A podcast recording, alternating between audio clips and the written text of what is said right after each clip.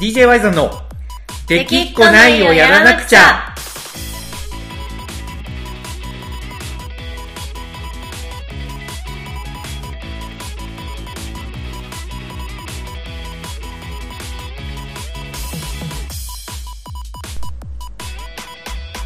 はい、どうもこんにちは、ワイザンです。コナコです。大丈夫この子なんか、あの、元気ないようなトーンできたけど。え、全然元気なんですけど。あ、全然元気。はい。まだ、あの、鼻水というか、鼻声は、い引やき、続き、だいぶ改善されましたね。あ、だいぶ改善されましたか。はい。ただ、まあなんと言ってもたねだあれですよ、うん今日は、あの、久しぶりにお昼の収録っていうことで、はいはい。ちょっとあの、お部屋で撮ってみてるんですよ。あ、そういうことね。 はい。だからちょっと緊張感はありますねあ。、金ちゃんの前のあの、ドアノブガムガム事件ね。そうそうそうそうそう、ガム貼られてたん でね。 夜じゃないし、いけるやろうと思いましたよ。まあ、確かに昼は、まあね、トーンにさえ気をつければ。はい。はい。というわけで、じゃあ、この子のテンション抑えめです けど、あ元の、気まあ、です楽しく、元気はでい収録をしていこうということで、はい。えー行ってみたいと思います。はい。はい。というわけでね、あのーちょっと今日収録前に、うん、うん。これが多分、年内最後の放送なんですよね。を、もう、ね2019年ラスト。そうです、2019年ラストです。で、今日収録日は12月25日ということで、まあ、クリスマスのね、クリスマスじゃないですか。 そうですよ、クリスマスにラジオ収録してる って、なんかちょっとストストイックじゃないスストトイイック、ストイックよね。ストイックやな。だいぶストイックようね。ん。そう、なんで、まあ、あの、流れるのがね、12月29になるのかな。だいぶ年の瀬ですね。そう、年の瀬なんで、まあ、まずちょっと今年もいろいろありがとうございましたと、はい。リスナーの皆さんにそうです伝えておねき。たくて、うんはいそして何よりですね年が明けまして、えー2020年になるとはい。我々 DJY さんは123月での東名阪のツアーをですねおー、透つい明に版。はいついにやることになってようやく先日全会場が決まって今ツイッターとかではうんうん情報をリリースし始めてるっていう時なんですけど、はい。はいえー1月が東京ですね1月東京。 1月東京で1月東京は24日の金曜日、はい。えー、ブエノスっていう渋谷の結構巨大な巨大なライブハウスだいぶ巨大渋谷ってすごくないですかいやすごいっすよ DJY さんが似合わない街 DJY さんが DJY さんが渋谷のライブハウスで DJ するってちょっとやばくないですか ちょっとやばいよね。ちょっとやばいっすよね、でそのブエノスっていう会場がはい。めちゃめちゃでかいんですよキャパ何人でしたっけキャパが、あのーえっ、と、フロアのスタンディングで250人。 ?250 ってやばくないやばいでしょで吹き抜 け吹き抜けになっててうん。で吹き抜けのこの何上のフロアなのかな1階、うん地下が多分ステージで、うんうん地下がのスタンディングが250人のはい。上の吹き抜けのところが多分100人ぐらいまだ入 ってマジで関係者席作れるじゃん。で関係者席作れますよ関係者しかいなくなるかもしれそなう北い。海道からコナコの両親呼べますよ呼べますかね呼べますよ お父さん多分参謀マスターで多分あのフロアに降りてくるみたいなこといやもがうなんならお父さんめっちゃ近く住んでっからねあ、そうか、お父さん、東京に北海道にはいないのか。そうか、そうか、そうか。そうそうそうそういちょやっとリアお父ルさんリアルに呼べるわリアルにこれちょっと来てもらってもいいんじゃないかっていう、ねえ、ぐらいの規模でやりますと。いうことなんで、ちょっとね、あのー僕も今ね、年末でいろいろ本業のコンサルの方も結構やっぱ忙しくて、 普通に、普通にね、うん普通に忙しくて、ちょっとね、今日中になんとか、あのーね、その各会場の詳細ページ作りたいと思うんで、うんうんはい、ちょっとそれ見てほしいなっていうのと、はい大阪が2月20日の20日木曜20日木曜でこれはあのモエラドっていうライブハウスでまあやったとこですね前やったとこですねあの前コナコ帰国祭りを今年の4月にやったところで、うんうんここはねなんといってもあのステージの横幅が広いんですよねそうかなり広いよねかなり広いですかなりワイドなステージで、うんうん結構ダイナミックなパフォーマンスができるのではいあのコナコのあの横移動の動きとかもですね結構激しくはい行ける会場なんでこの大阪会場に、ね、来てもらう人は、うん、まあ、だいぶ動きやすい格好で来てほしいな もうみんなの体力をね根こそぎ奪っていくつもりなんで私はいいまあねもちろんね今回はちょっと自主開催イベントということで、DJY ザルの DJ タイムを、まあ、あのちょっとまだ詳細は決めてないんですけど90分ぐらいは撮ろうと思ってて、うんうんうんうん、なんでコナコタイムも多分だいぶ長めに、おはい、撮れると思いますんではいコナコファンの皆さんも楽しみにしておいて ください、はい、いうところが大阪はいそして名古屋が3月26日木曜日で26木曜日26木曜日、えっと ARD っていうえ違う、ARD じゃない RAD だ RAD 惜しい惜し いあの堺の堺のライブハウスはいなんはでいすはけいど、はいここはねちょっとあのね僕らとも縁深い名古屋の全力パフォーマーの鈴木茂雄くんが、はい名古屋の会場どこがいいかなって聞いたら紹介してくれたところでおお頼りになるじゃないですか、頼りになるんですよでなんとね、あのー彼がちょっと入り口が分かりにくいライブハウスらしいんですけど、うんうんあのーえっと案内栄駅からもう徒歩徒歩ほんと数分で行けるもう12、はい分で行けるみたいでうんうんあの案内ムービーをね作ってくれてて、おおすごいそうなんですよちゃんと学ラン着てさすがですねそうなんですよそう学ラン着てこう栄駅からの行き方みたいなのを撮ってくれてるんで、これもちょっとあの多分まあ日曜までには公開できてるかなうんうんと思うので、まあ、いろんな人のこう協力を仰ぎながらやってあいりきたがいなたいですねありがたいです。で、なんとね、全会場、まあ、東京が一番広いんですけど、はい言うて全会場キャパ150人なんですよ。 はああ欲張りましたねい。いやいやいやいや、まあね、本当に、ちょっと今回、やっぱり、しっかり僕らの音楽を楽しんでほしいっていうね、なんか僕らの音楽って言ったら、まるで音楽作ってるみたいですけど、ちょっとおこがましい感じそうおったねこがましい言い方になっちゃったけど、正確に言うと、僕らがこの、あの、愛してる音楽を、そうねそうあのみんなに楽しんでもらいたいっていう、うんあのアーティストと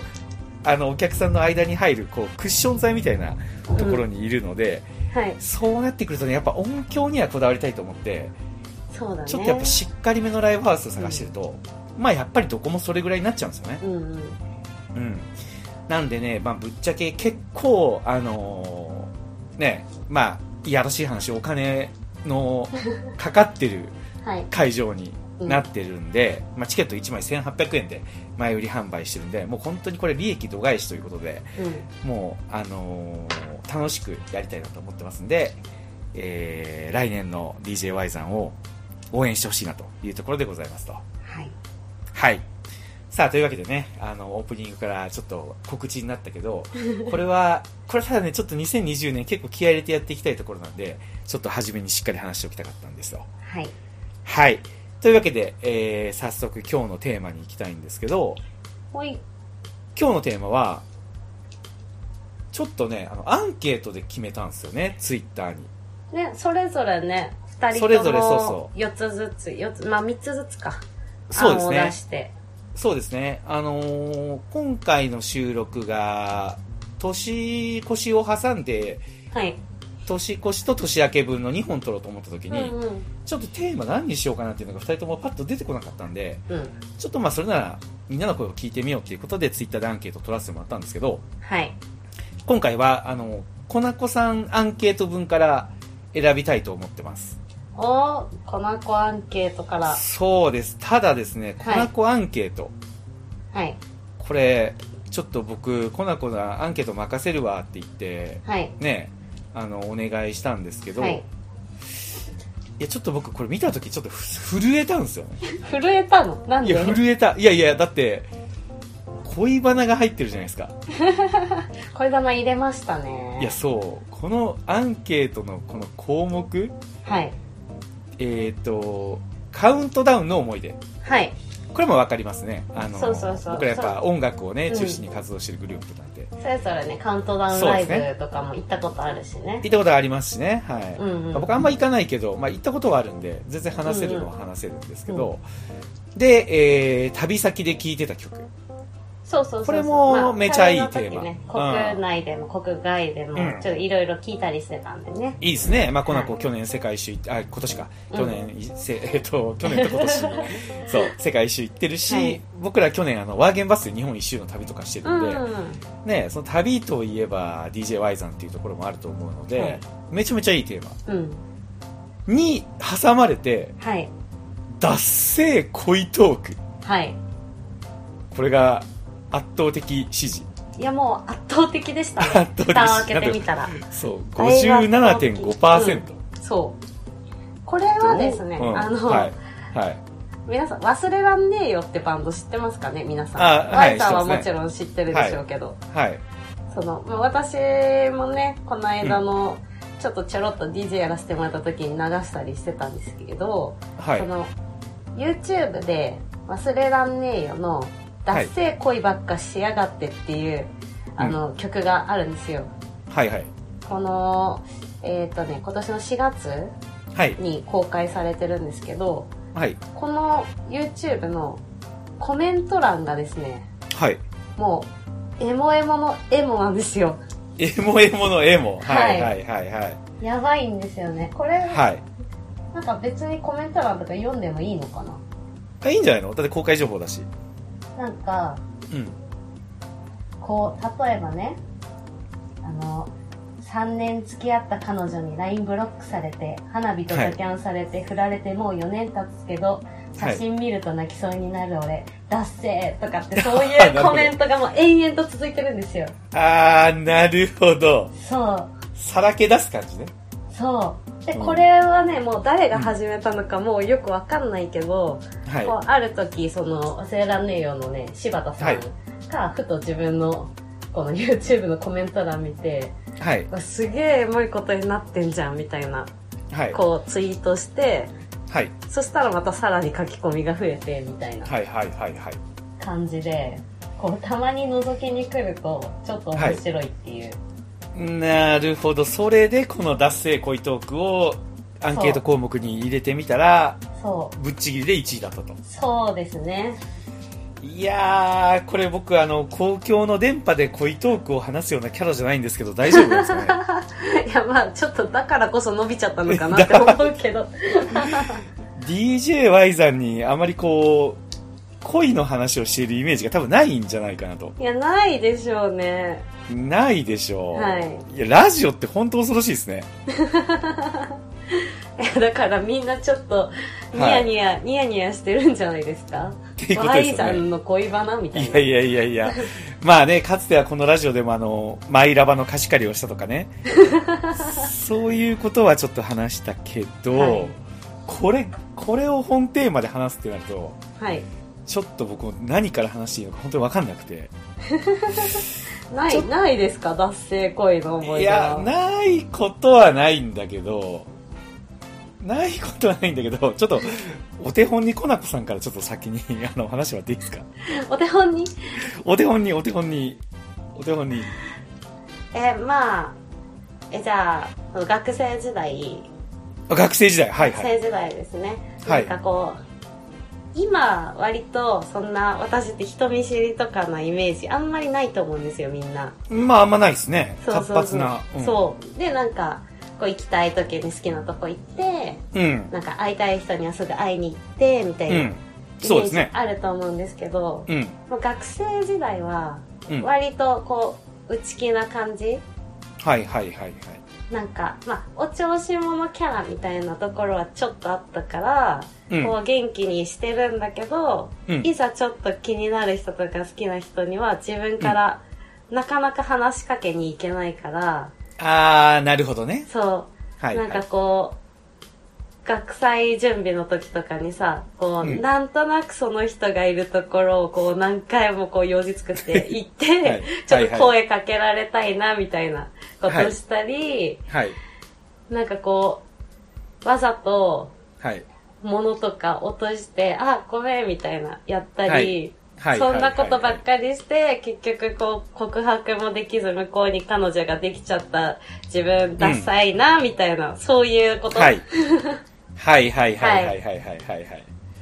すあ、それ単発エピソードみたいな感じなんですね。単発エピソードですね。単発エピソードか。なるほどなるほど。それで言うと、え、ちなみにコナコはこういう恋トークをすることにそんな抵抗はないの別に抵抗は、 ないや、ない照れる、そ照れるはうんまあ照れる、照れるぐらい。照れ別るにぐら抵い。抗はない。なるほど。わかりました。はい。いや、僕はですね、初恋がそもそも多分結構遅いんですよね。へえ。あのー、中学校の時に、はい。多分、好きだったんだろうなっていうのが今にして思えば、うん。ね、当てはまるのかなっていう人はいるんですけど、はい。あんまりその認識が当時なくて、うん。多分、はっきり恋を意識したのって多分高1ぐらいなんですよ。うん。うん。これ多分遅いよね。そうですね。うん遅いんじゃない高 1? 高1、高1。へえ。高1で、県外、あ、県外、県内だけど、ちょっと家から離れた高校に行ったんですよ。はい。 ちょっと、でちょっと、ちょっと待って。えい一言だけいい、一言だけいいです。はい、どうぞ。あんなにさ、こうはい喋、るのを仕事にしてる Y さんのこんなたどたどしい喋り、なかなかないよ、ちょっと聞いてる皆さん。 いや、やっぱり恋バナとか僕ね、ま、マジであんまりしたことないんですよ。めっち本当にゃたどたどしい。本当に、あのー何こう、ラジオだから恥ずかしいとかっていうレベルじゃなくうて、んうんあんまり友達とかとも僕恋バナした、したことそんなないんですよ。 そんな貴重な恋バナ。いや、だいぶ恥ずかしいっすよ。恥ずかしいっていうか、どう話していいか分かんなくて。で、まあ正直に話すと、はい。あのーダサいんかどうか分かんないけど、はい。高校の時に、初めてね、初めて初恋ってなんかちょっともはう、初めてと初が被ってるんですけ ど、まあ、たまたま初恋だったと思うんではすよいね。はいはい。うん。それがあって、うん。要は田舎から、その、ちょっと都会に出たから、うんうん。結構いろんな価値観があの時僕変わったんですよね。うんうん。で、あ、なんか、寮、寮生活してただから、うん。寮で夜みんなで集まって話すんですよ。うんうんあのー誰が好きみたいな。うん。うんうん。ねことをみんながやっぱは話してるから、うんそこにこう、僕もね、輪になって座って聞いてたら、うん。あ、みんななんか女の子を好きになって、こう、手をつないで、一緒に帰ったりとかするんだな、みたいなはい。感じのことをね、うん。聞きながら思ってたんですよ。はい。したら、なんかそういうの聞いてたら、多分、なんか、そういう目になってしまうのか、はい。なんか、やっぱこう、ね、クラス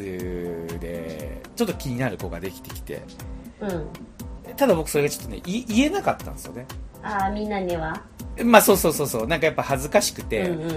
あ、多分ね、分かった。ここが多分その脱性恋トークにもしかしたら当てはまるのか、はいそれともまた外れなのかちょっと分かんないけ ど、あまりに恥ずかしくて、はい僕あの、ま、漫画のキャラとか言ってたんですよ。漫画のキャラえちなみそうにそれは誰だったの いや、あの、ハイスクール鬼面組の川ゆいちゃんとか。知らねえけど いやいやいや、多分あの、俺らの世代だったら、うんあの、ちょっと、どっちかというと、あの、永遠のヒロイン的な。永遠の色え永遠のタ永遠ッのチマ朝倉みなみみたいなあー、あのね、ギャグ漫画のヒロインみたいな感じ。だから、ニノ、ニノさんみたいな感じかな。荒川ニノアンダーさんみああ理解しました、はいそんな 感じ。そんな感じの、はいちょっと不思議な子で、うんうんそう、って言ってたりして、うんうん、で、まあちょっとこう、はぐらかしてたんですよね。うんうんうんそしたら、あの、ある日、一番仲の良かった親友がね、いて、はいただ、何が問題かって、その親友も今僕の SNS 結構見てて、いいねとかすごいしてくれるから、 下手したらこのラジオ聞いてるんじゃないかなっていうのが、ちょっとすドげキドえキするすげえすっげえ怖いんですけ どそれを黙ってたら、うんその親友とその人が付き合うことになった時おおはいにちょっとめちゃめちゃ落ち込んだっていう なるほどねそうこんな落ち込むんだってちょっと正直思いましたねいやばいさんさん はいそれは脱線っすわ、これだこれがこれが脱性恋トークねそうですこれがこれかそうなんですよいやほんまにとてもあのそれを報告を聞いた時にはいなんか言えなかったもん。なんかずっとハイスクール君組の川ゆいちゃんが好きだって言ってた自分が、いや、ちょ、ちょっと待ってとも言えず、 押し殺した感情みたいなね。なるほどねうん、こんなことがありましたね。はいはい。いやーこんな感じで。 え、この子さん他にはないんですか脱性恋トークは。いやでもまあ学生時代の恋愛なんて大体脱せと思うんですけどはいはい。何ですかねうん。なんかこう、まあ、ちょっとうん違う、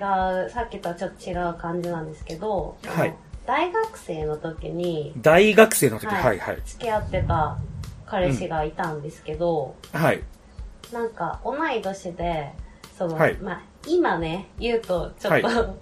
笑っちゃうんだけど、その、地元の商店街で、うん。あの、路上ライブとかしてた人なんですよ。いやー、これもなんか前言ってたね、あのゆずの。う。うんんえ、ゆずじゃない。え、じゃなかったっけあの、声が低いから、ゆずが歌え、北川さんのパートが、あ、北川さんのは歌えるんだ。あの、うんうん岩沢さんのパートが歌えなくて、うんうん。小袋をよく、はいはいはいはい。はい。そうそうそうそう。あ、そうだ、この間の冬の曲の時に、うん私小袋の曲入れてたうん。じゃないですか。その時喋ったかも、ちょっと。あ、ちょっと聞いたよね、確か。ねで、そんな、路上でね、歌ってる人と付き合ってたんですけど、うん。はい。なんかもうその路上で知り合ってるから共通の友達が割といなかったんですよ一人も路上で知り合ってるから。あそうそうそうそうあの、路上ライブをきっかけに知り合ったってことそうそうそうあ、そこ、そこ初、知ってる人が路上ライブを始めたとかじゃなくいて、やうん完全に知らなくって、ほ、もう私最初普通にお客さんっていうかたまたま足止めて聞いて喋って仲良くなってっていううんう、ほうん。感じだったうんので、へー、なんかもうすごいね、それもまたね。そうん。うでうもう全然一人も共通の友達がいなくって、はい。だからこうなんかこう共通の友達がいないってことはうん。これからこう知るお互いのことが全部ってことじゃないですかまあ、いいいいようによってはそうね。 そうそうそう確かにね。だからうん。うん。なんかちょっとかっこつけちゃうのわかるうん。なんかこう、うんうんちょっと無理してよく見せるっていうかうん。なんかこうなんかふ普段の本当の自分よりちょっとよく見てほしいから、うんあーはいはいちょっとかっこつけちゃうみたいなはい、はい、はい。背伸びをして付き合ってるみたいなところがあってはい。でなんかその結構ね寛大なふりとかしながらねいろいろまあ、要はあの、ね、人間的に小さいコナコさんの面が出ない状況で付き合ってたわけですね。はい。そうで今割と、まあ、はいリアルに寛大だと思うんだけど、 まだ大学生だからまだ、はいまだはいまだこう小さい部分もあったんですよ自分も。はい、はい、はい、はい。はい。でなんかそのそうそれこそ今日収録日クリスマスですけどなんかはい向こうクリスマスとかも、はいなんか路上ライブしてから帰るみたいな。はい。であそうなんだみたいなうんで、やっぱ路上ライブって女の子が多いんですよまあお客さん、そうね。しかもむしろ自分がそのパターンで付き合ってるわけだから、そうそうそうそう他の人にもそれが重なるわけよね。要そはうねなんですよね、だからなんかそういう様子とかをうん。もうでも当時そんなツイッターとかもうん。なんかそんなに活発じゃなかった気がするけどえ、あのむしろツイッターあったのないやなかったかなかったのかツイッターって多分2007年とか9年とかそれぐらいからじゃん。あの頃何の SNS で見てたのかなブログミクシーじゃないミクシーじゃないミミククシーシ私ー。ミクシーでもやってなかったんだよへえ。じゃあブログブログかなうん。でもなんかみんなホームページ作ってたじゃんまあね。自分のだからそそうねこへのコメントとかなのかなうん、掲示板とかね。そう,、そうそうあ掲示板だ多分、うん。そはの掲示板とかめっちゃ見ちゃって、いはいはいはでい。なんかその掲示板とかに書き込まれる女の子からの、あのハートマークのいっぱいついたコメントとかが見るに耐えられなくなって、はい。そう別に嫌いじゃなかったけどあもう無理だと思って、はいこう自分から別れを告げるっていうええ え、自分からそへえ。うでも結局まあうん。 8ヶ月ぐらいは付き合ってたけどうん。なんかもうあー無理だな我慢できないなと思ってうん。別れを告げましたねへえそんなことがコナコさんありましたねにいやーそれはダサいですねえこれいちいちお互いにダサいねって言い合ううんまあやっぱり手テーマが脱性恋トークなんであ なるほどのねやっぱ言わないといけないのかなと思ってなるほどねいやーそんななんかでもあれだねその結局なんだろうなさっきも言ったけどコナコがそのパターンで付き合ってるからまたそれがあるっていう風にやっぱ重ねて見てしまうともう多分想像が止まらないみたいなそうねそんな感じなんかなうーんそうそうえ結局それを言って向こうは、うんいやいやそんなことないよみたいなことはなかったのいやそんなことないよはあったけどなんかもう、一度決めたらいやもう決めたんでっていう性格は私が変わらなかったので、いやいやいやいやいやいやいや決めた理由理由 が理由がちょっとえまあ、結構自分勝手だったので、ねあーえそれはでも何別れた後は後悔しなかったのいや後悔してないですね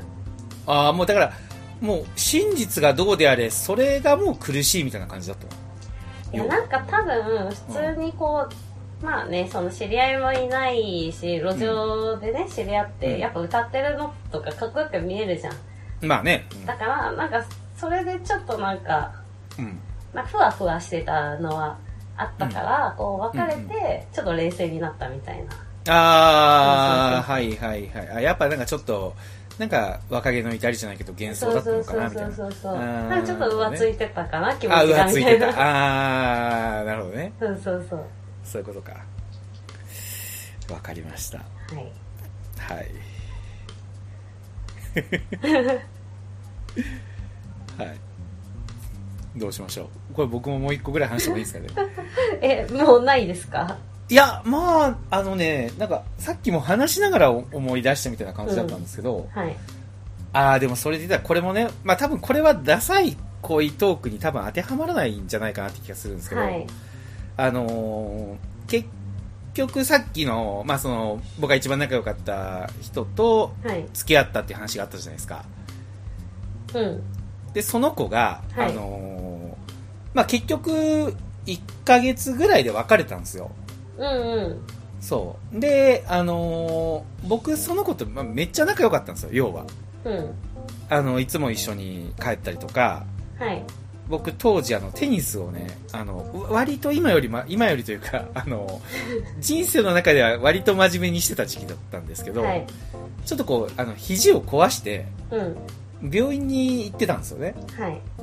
であのドカベンの里中君が受けてるみたいな治療をこうしててはいわかります里中君ドカベンのいやもう分かんないからスルーしようと思っいやいやいてや入いやっいやいてやいや、入って、偉い素直に、偉い素直に言うなと思 ったら。まあね、ドカベンっていう漫画に、里中悟っていうピッチャーがいるんですけど、はい彼がめちゃめちゃ、あのー人気があるんですよ。るはいね。で、肘を、ガラスのエースって一時期言われてて、うん肘を壊して、なかなか投げれない時があったんですけど、はいで、ちょっと肘を壊して病院に通う自分を、その、ちょっと里中君と重ねて、うんちょっとこう、なんか治療してる自分に酔ってたんですよね。なるほどねうんまあ、よくある中二病が高校まで引きずってるみ たいな、ね、状態だと思うんですけど、でこう電気を通したりとかしてたんですけど、はいそこに結構その子がついてきてくれてたんですよへーなんかあのー何要はこう肘を壊してうん頑張ってるそれでも頑張ってるはいそばにいたいみたいな感じのへねまああのーこれが高校甲子園に行ってるとかだったら格好もつくのかもしれないけど普通に地区大会で負けるぐらいの実力でそんなことやってたから なんかもうこの時点でだいぶダサいなって思うんですけどえ、、まあ、結構そう結構ついてきてくれてて へーではよく一緒にもうほほぼほぼ毎日一緒にいてうんでいやーこれででも本当に偶然にもですよはいまあ、だからクリスマスですねあおのーきゅ95年1995年のクリスマスですよ、よく覚えてるな高一いや高一なんでねうん高一なんで、そうにあのもうこれは告白しようと思ってうん結構勇気出して告白したんですよねへもうもうほんまにあのふ震えながらぐらいのレベルで、そしたらまあ、ほんまに仲良かったんですよ。もううん本当にいつも一緒にいたし、いつも一緒に帰ってたし、で、放課後残って、僕、あの、勉強はよくできたんで、えうん勉強を教えてあげたりとかしてて一緒にテスト勉強とかもしたりとかうんしててなんかめちゃめちゃ仲良かったからさすがにこれはもう付き合えるやろうと思ってうん告白したんですよ、はいまあ、そしたらダメだったんですよねあーダメだったんですねダメだったんですよで、まあ、友達の方がいいって言われたんですよねうんうんで、まあ、分かったって言って、で、そのまま、あのーまた半年ぐらいずっと同じような感じで友達としてうん過ごして、うんで、半年後にもう一回告白したんですよね。はいでもそれでも友達の方がいいって言われたんはですいよね。あああ、なんですよね。うんで、あのーまたそれから1年、 あのー友達として付き合って、あはいで、また1年後に告白したんですよね。うんしたらまた友達の方がいいって言うんですよね。で、いよいよそこ,、はそこまで来ると、うんだから高校生活の3分の2がもう終わってるわけですよ。ああまあそうなるほどちょっともねうさすがになんかこれちょっと、ねえ、俺の青春なくなっちゃうなと思って、はいもういなんかちょっとさすがにもういいやと思って、うんちょっともうあんまり合わなくなるよ合わなくなってきたというか、うんまあちょっと他のことしようと思ってうんもう別の人と遊んだりとかうんうんあのーねもうあんまりこう遊ぶ約束をしなくなっていったんですよねうんうんうんそしたらめっちゃ泣かれてへえしかもしかも教室まで来て泣かれてみんなの前でってことみんなの前でそうへえみんなの前でしかも大体の人はもう俺が3回ぐらい告白してるっていうのは知っててうん泣いてるわけだから、うんさすがにちょっとなんかねえちょっとなんかさすがにそれは俺がかわいそうな時代みたいな空気になるほどねなってうんうんそれでもなんかなんか泣かれてたらやっぱちょっと辛くてすうごんい好きだったから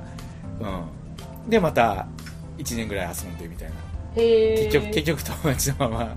卒業みたいな結局友達のまはまあでももう本当にあの最終的にとかそういうことはなくなくなくずっと友達みたいな感じまあなんか さそそうそのさ教室で泣かれた時からもうなんか恋心はもうパタッとなくな ってもうほんほんまにただの友達みたいな感じになったんですけど、うんそんなことがありましたねへえそれはまたなんというかうなんかんそうちょっと女のダ子サっいて怖いねちょっとダサいって言いづらいエピソードだったかもしれないけど、そうなんですよ僕の高校はねそんな感じだったんですよまああの後半はね他に好きな人ができて、うんそれなりに楽しかったんですけど、 ああなるほどね、うんそうなんですよねちょっそとんな感じっすよ。もう僕の恋バナ なんて。はい。じゃあ最後恋バナってに最後に恋一個バナってむ ずい。恋バナむずい。 むずい。うんむずい。最後に一個言おうかなと 最後に、はい、最後にちょっと一個お願いします、もう、本当に。達成公演はい、終わらせましょう、このラジ オ。はい。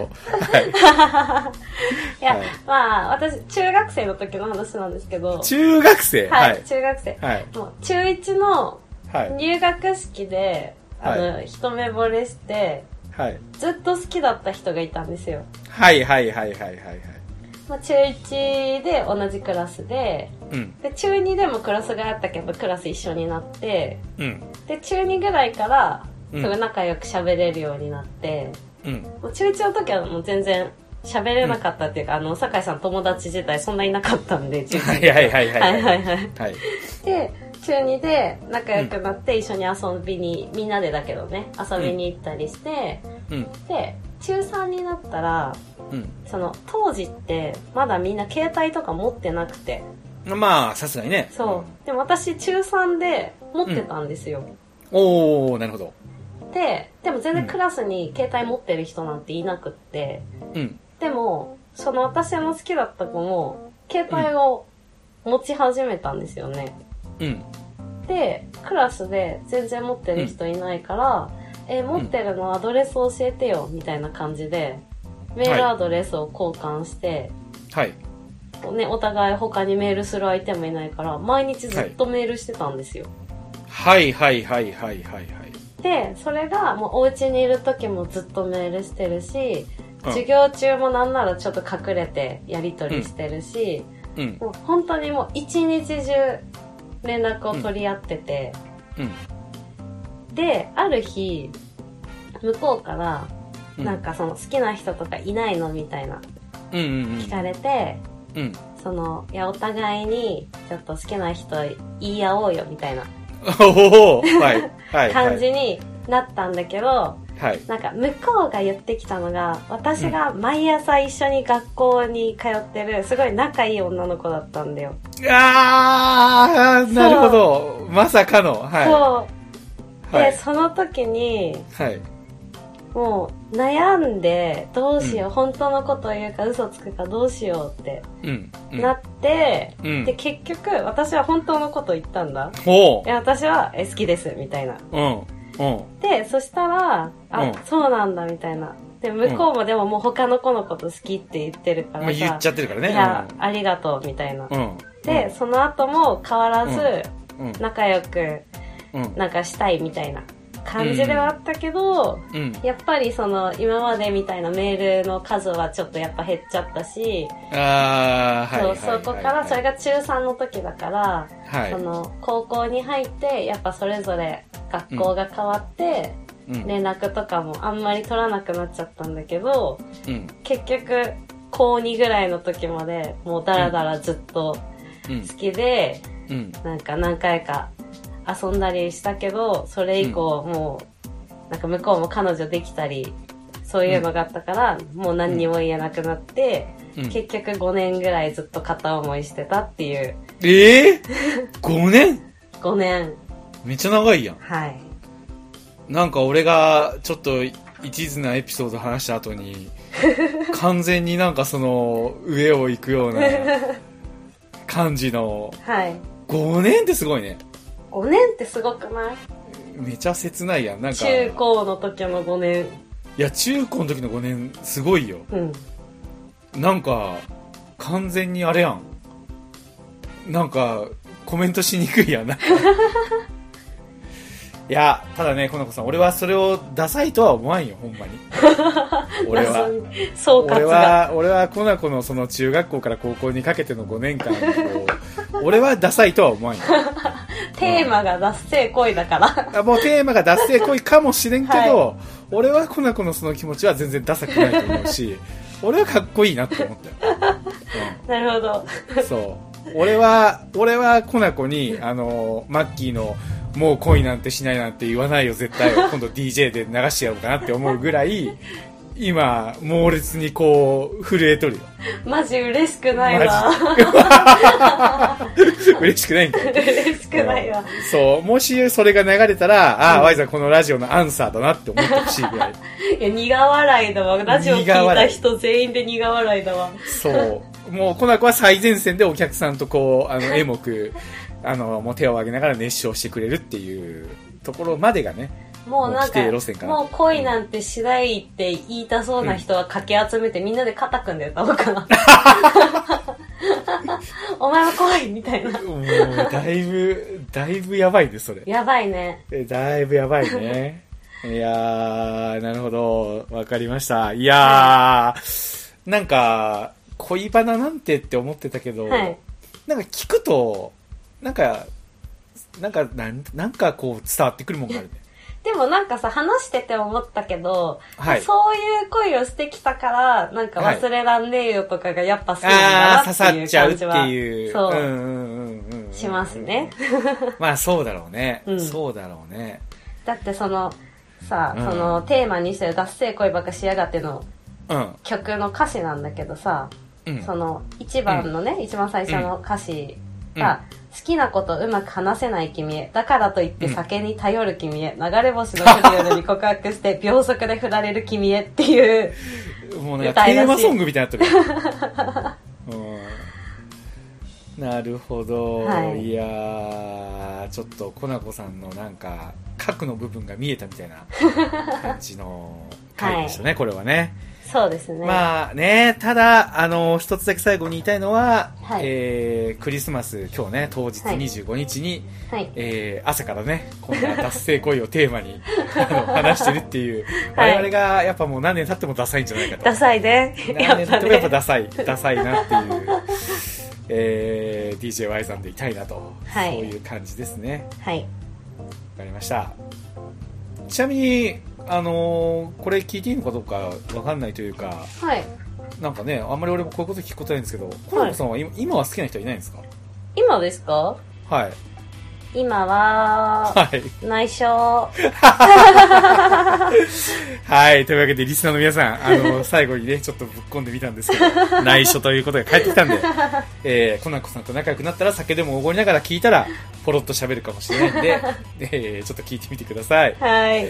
はい。というわけで、えーこれが年内最後の DJY さんラジオになりますの で、はい。今年は本当にね、改めまして皆さんありがとうございました。ありがとうございます。はい。また来年もしっかりやっていきたいと思いますので、えーよろしくお願いいたします。はい。それでは皆さん、良いお年を。良いお年を。はーい。ありがとうございました。はーい。